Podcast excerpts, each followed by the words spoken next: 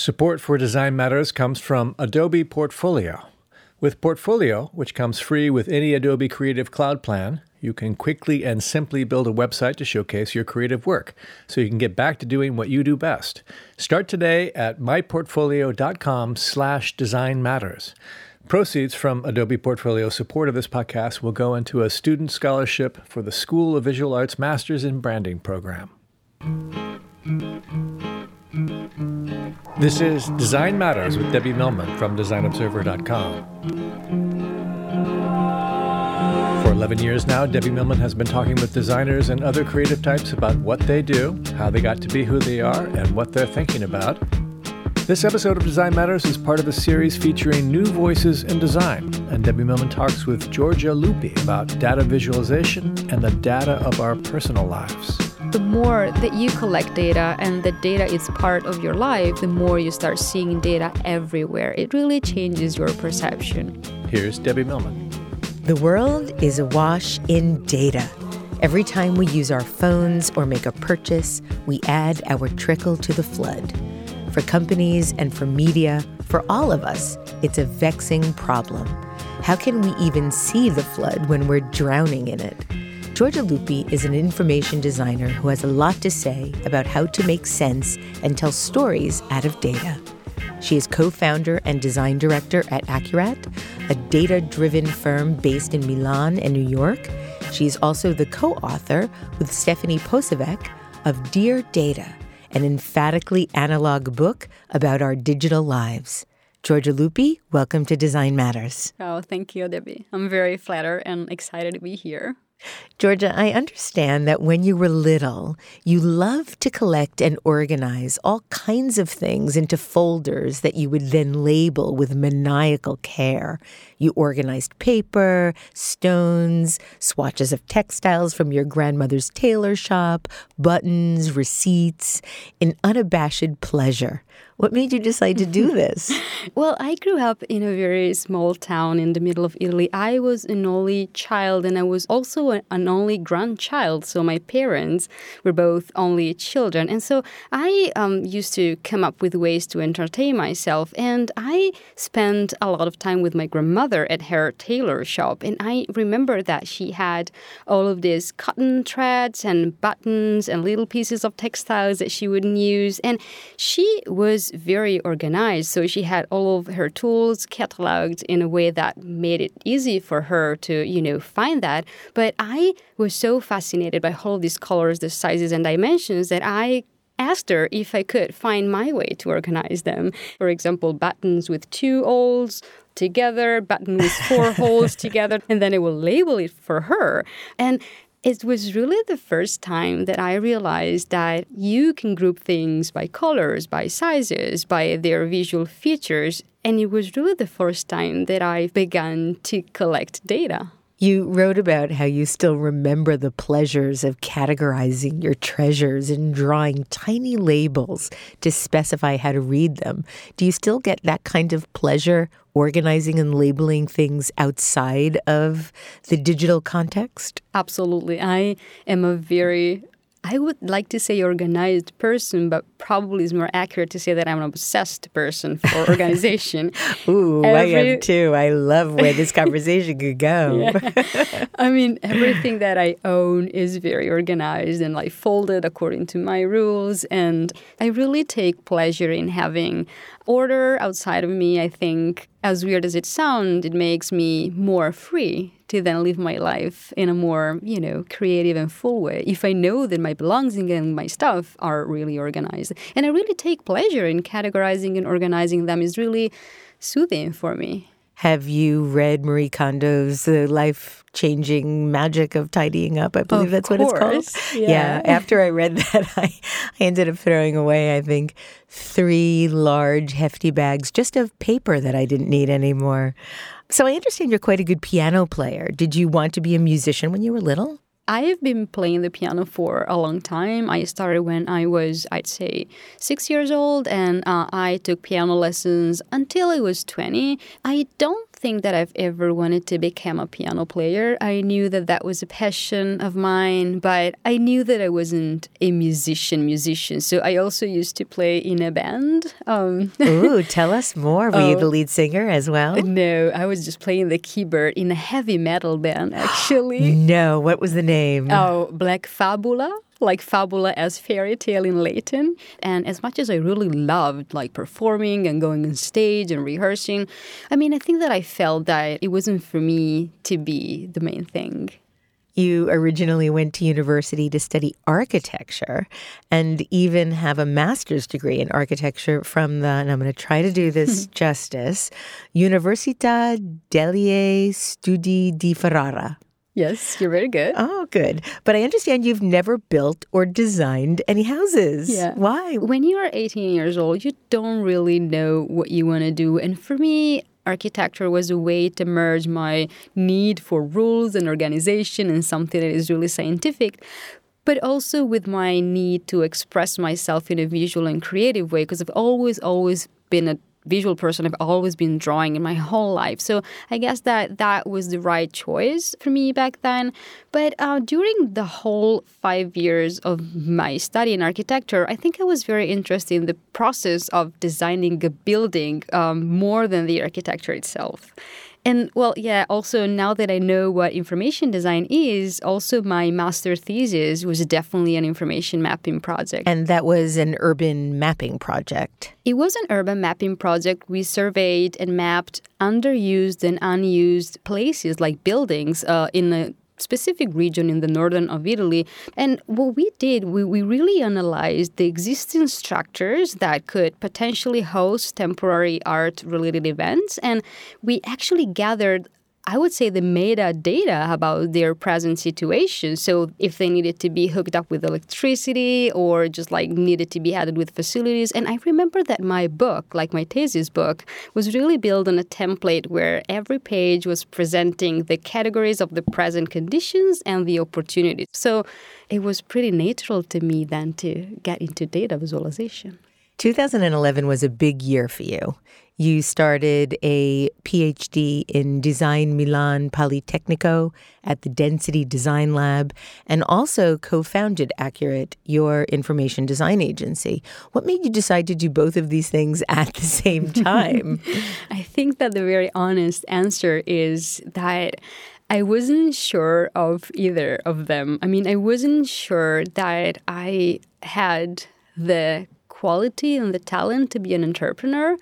But at the same time, I was so compelled to start these adventures with my at the time two partners because I think that um, I really wanted to do something of my own after working for other firms and companies for a while.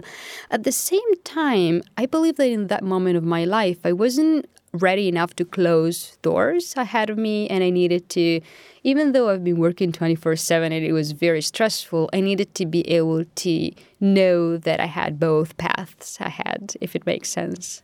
Now tell me if this is correct the title of your PhD thesis is Visualizing User Generated Cities, Exploring the Potentiality of Emergent Geosocial Media Applications as a Novel Source of urban knowledge. How boring. Yeah. What does is. that mean, Giorgia? Tell me what that means. I found my amazing PhD supervisor, Paolo Ciuccarelli, and he was already working with data. And since I um, had a background in architecture, what we ended up doing is shaping a research proposals that had something to do with the city and with city mapping, but also at the same time that could rely on data. So what we have been doing together and what I've been doing is gathering data, geolocalized data by different kind of social medias. And so the Twitter feeds, Instagram, Foursquare. At the time, Foursquare in Italy was pretty big. And we've found different ways, I found different ways to find out movement of people in the city or specific patterns, for example, in ethnicity of the people that were tweeting from a specific area. And so really listening to the city through this other kind of like layer and landscape. So you started Accurat with several partners. Tell me um, about their backgrounds and, and what they do. Before starting Accurat, I was already working with Simone, one of my partners, at um, who he's a sociologist at this firm in Italy called Interaction Design Lab, and we're already managing our own division of the company. So it felt pretty natural to just like try to do our own thing.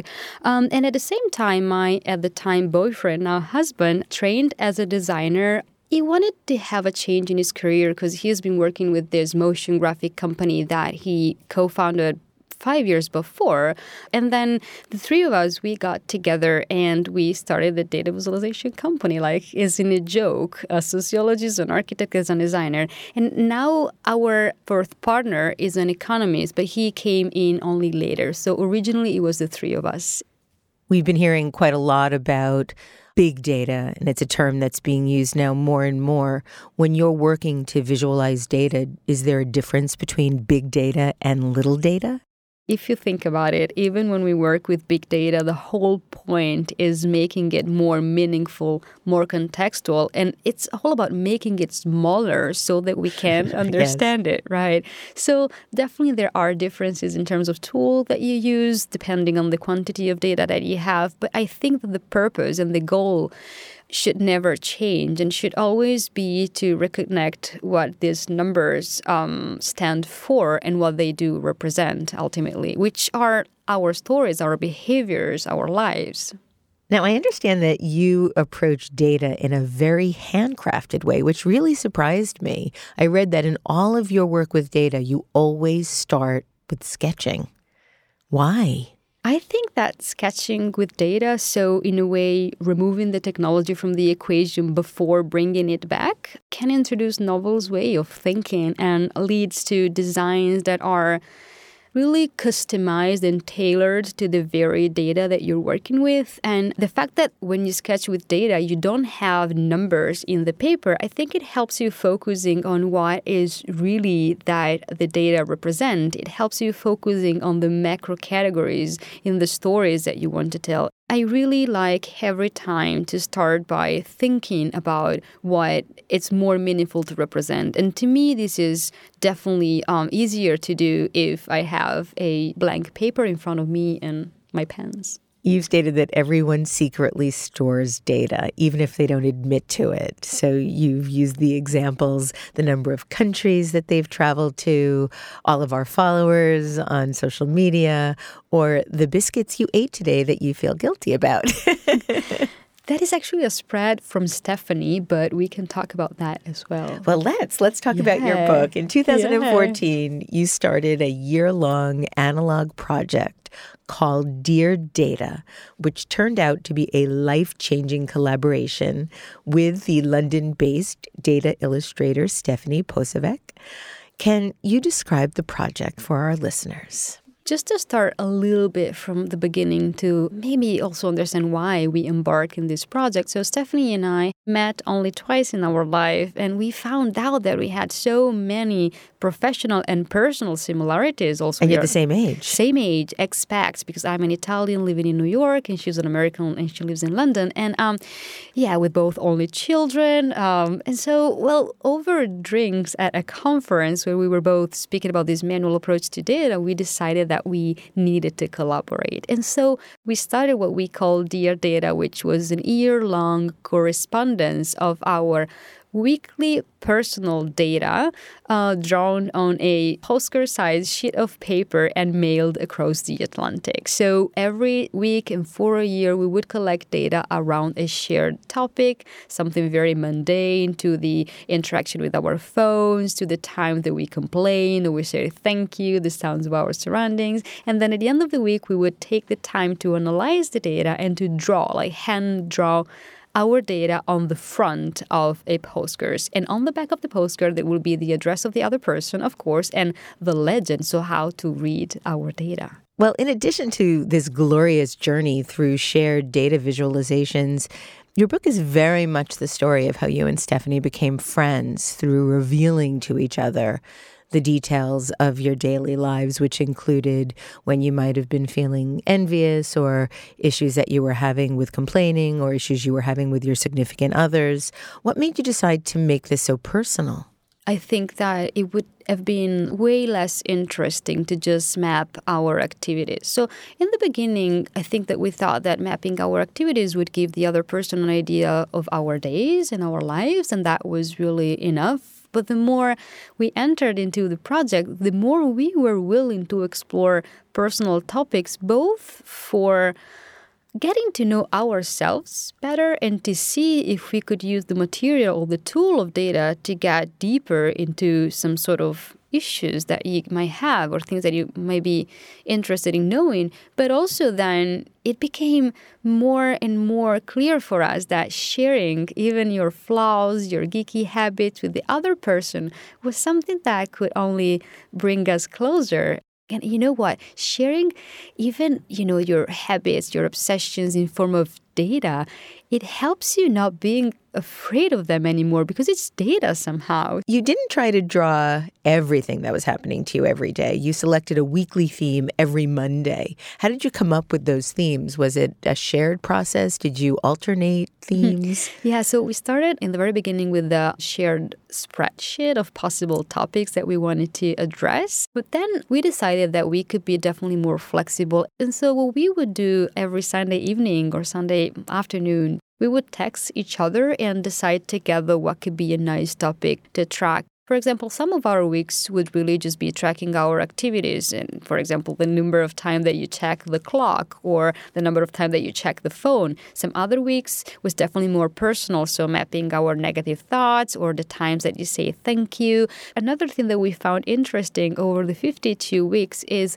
trying to use data to become better human beings, at least for a week. And so we would also have this, this that we call performative weeks when we would do things intentionally with the purpose of reporting them. So, for example, smiling to strangers is something that you wouldn't do if you didn't have the task to do, right? And so it was kind of like a data competition to see who performed better at the end of the week. After you and Stefanie came up with a theme, how do you then first track all of the information that you're going to use for a visualization?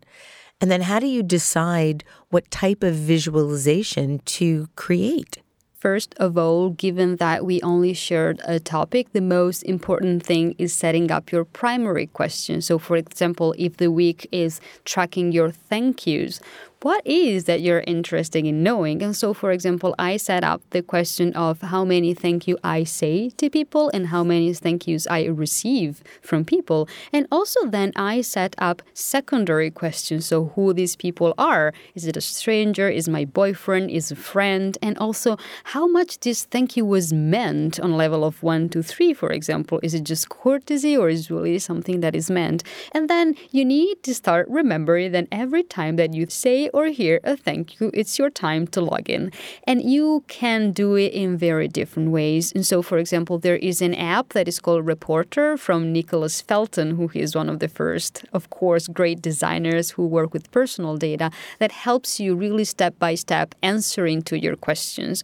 But what I also did is just logging down my data on a notepad, whether it's like a piece of paper on then Evernote, any kind of digital app that was handy on my phone or on my ever ever write on your hand. um, mm, sometimes I think so, just to remember that then right. I needed to log. So definitely you need to be creative on ways to do that. And um and so what happens then is at the end of the week you have this whole amount of like qualitative data that you analyze. And what we ended up doing it was spending time with our data, finding out what was the most interesting story of the week. Was it the chronological development of the story? So something where you could see pattern, for example, in I don't know, mornings or afternoons or differences between weekdays and weekends? Or was it like grouped per categories. And so, for example, with the thank you, I realized that I am a compulsive thanker to waiters and waitresses. And so that I really say a lot of thank you, thank you so much. Did you correlate any comparison between how many times you said thank you or grazie and I'm sorry, which was another one of the exercises? Huh. Yeah, apparently I say many more thank you than sorry. Good. Uh, I don't know if it's good. Yeah, yeah, I think so. I think it's good. Absolutely. You start the book by stating that everything can be mapped, counted, and measured. Do you still feel that way? Did you find anything that couldn't be measured? Hmm. I feel that in some way everything can be measured. It's only a matter of finding the way to count and categorize what we have. And the more that you collect data and the data is part of your life, the more you start seeing data everywhere. It really changes your perception. So I think that everything can be measured and counted and mapped time factors regularly in Dear Data. You mentioned the clocks. Week one was your week of clocks, wherein you document every single time you check the time in a week. Any idea how many times you checked it? Oh, why? I mean, it's just insane. also, because I think it was, I don't know, something like 30 something a day. Mm, day one was over 100. Oh my God. Are you are you sure? You I gave up counting that? after that. I was wow. like, forget it. It's 100 times in this day. I'm not even going to go there. But you know what's interesting is even at week one, we chose a pretty impersonal and cold topic like how many times do I check the time? But what we did here and what is very different from the quantified self project is that we didn't only quantify this number, so how many times did we check the time, but every time we would add anecdotal details to give the other person the idea of what was going on. For example, why I was checking the time. Was I bored? Was I hungry? Was I late? Or did I check it on purpose or just casually glanced at the clock? And that is really what Dear Data was the pretext of the data collection to give the other person an idea of our selves and our days.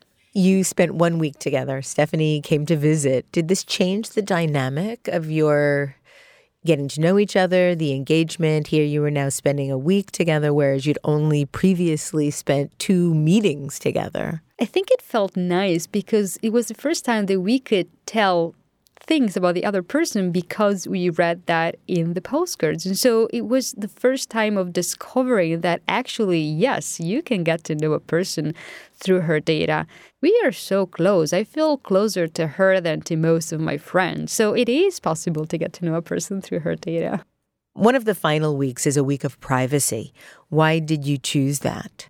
At week 51, I think we decided to choose to share our private moment because we felt that we've been sharing practically everything about ourselves, but there's something about the things that you don't want to share that is telling. And so we decided to be incredibly honest and map every time that we felt or did something that we would have want the other person or the world to know. We both sometimes are shameful, or I mean, we want to keep private something about our personal selves. And also, I decided to include it. Why? So, why uh, would I want to keep it private? Because I would feel a terrible person, because somebody would get hurt, or because I just don't want the world to know. So, yeah, it was a nice way to end this project that was really guided by a true spirit of sharing. One of the things that I really enjoyed at the end of the book was the primer of sorts on how to visualize data, how people can learn and create their own data visualizations. For anybody that hasn't ever created one before, this is a, a marvelous way to learn. You state that data can make us more human and help us connect with ourselves and others at a deeper level. And I'm wondering if you can share how this experience taught you that we realized that really having to address even your obsession, your negative thoughts, the, your envies, and the most private feelings in form of data, in a way, it really helps you not being so afraid to do that because ultimately they become numbers. But at the same time, I also think that collecting data on your daily life, all of the moments and things that happen to you, help you being in the present much more. And so it's another form of connecting with yourself because you need to make the time in that moment to recognize and acknowledge that something is happening to log it. And I believe that acceptance come from acknowledgement. So if you can force acknowledgement, you can get closer to acceptance if it makes any sense. You and Stefanie have created a really wonderful way not only to help anyone understand data, but also understand and appreciate human behavior. Dear Data has been recently nominated for the Design Museum Beazley Designs of the Year 2016 and is among the finalists for the Innovation by Design Awards 2016. Congratulations. Thank you. We are, we are really happy about that all. Giorgia, thank you so much for coming on Design Matters today. Thank you. It was a great pleasure, Debbie. You can learn more about Giorgia Lupi at giorgialupi.com and at Behance at Giorgia Lupi. This is the 11th year I've been doing Design Matters, and I'd like to thank you for listening. And remember, we can talk about making a difference, we could make a difference, or we can do both. I'm Debbie Millman, and I look forward to talking with you again soon. Support for Design Matters comes from Adobe Portfolio. With Portfolio, which comes free with any Adobe Creative Cloud plan, you can quickly and simply build a website to showcase your creative work so you can get back to doing what you do best Start today at myportfolio.com slash design matters. Proceeds from Adobe Portfolio support of this podcast will go into a student scholarship for the School of Visual Arts Masters in Branding program. Design Matters is produced by Curtis Fox Productions with technical assistance from Mark Dudlick. The show is published exclusively by DesignObserver.com. You can subscribe to this podcast in the iTunes Store.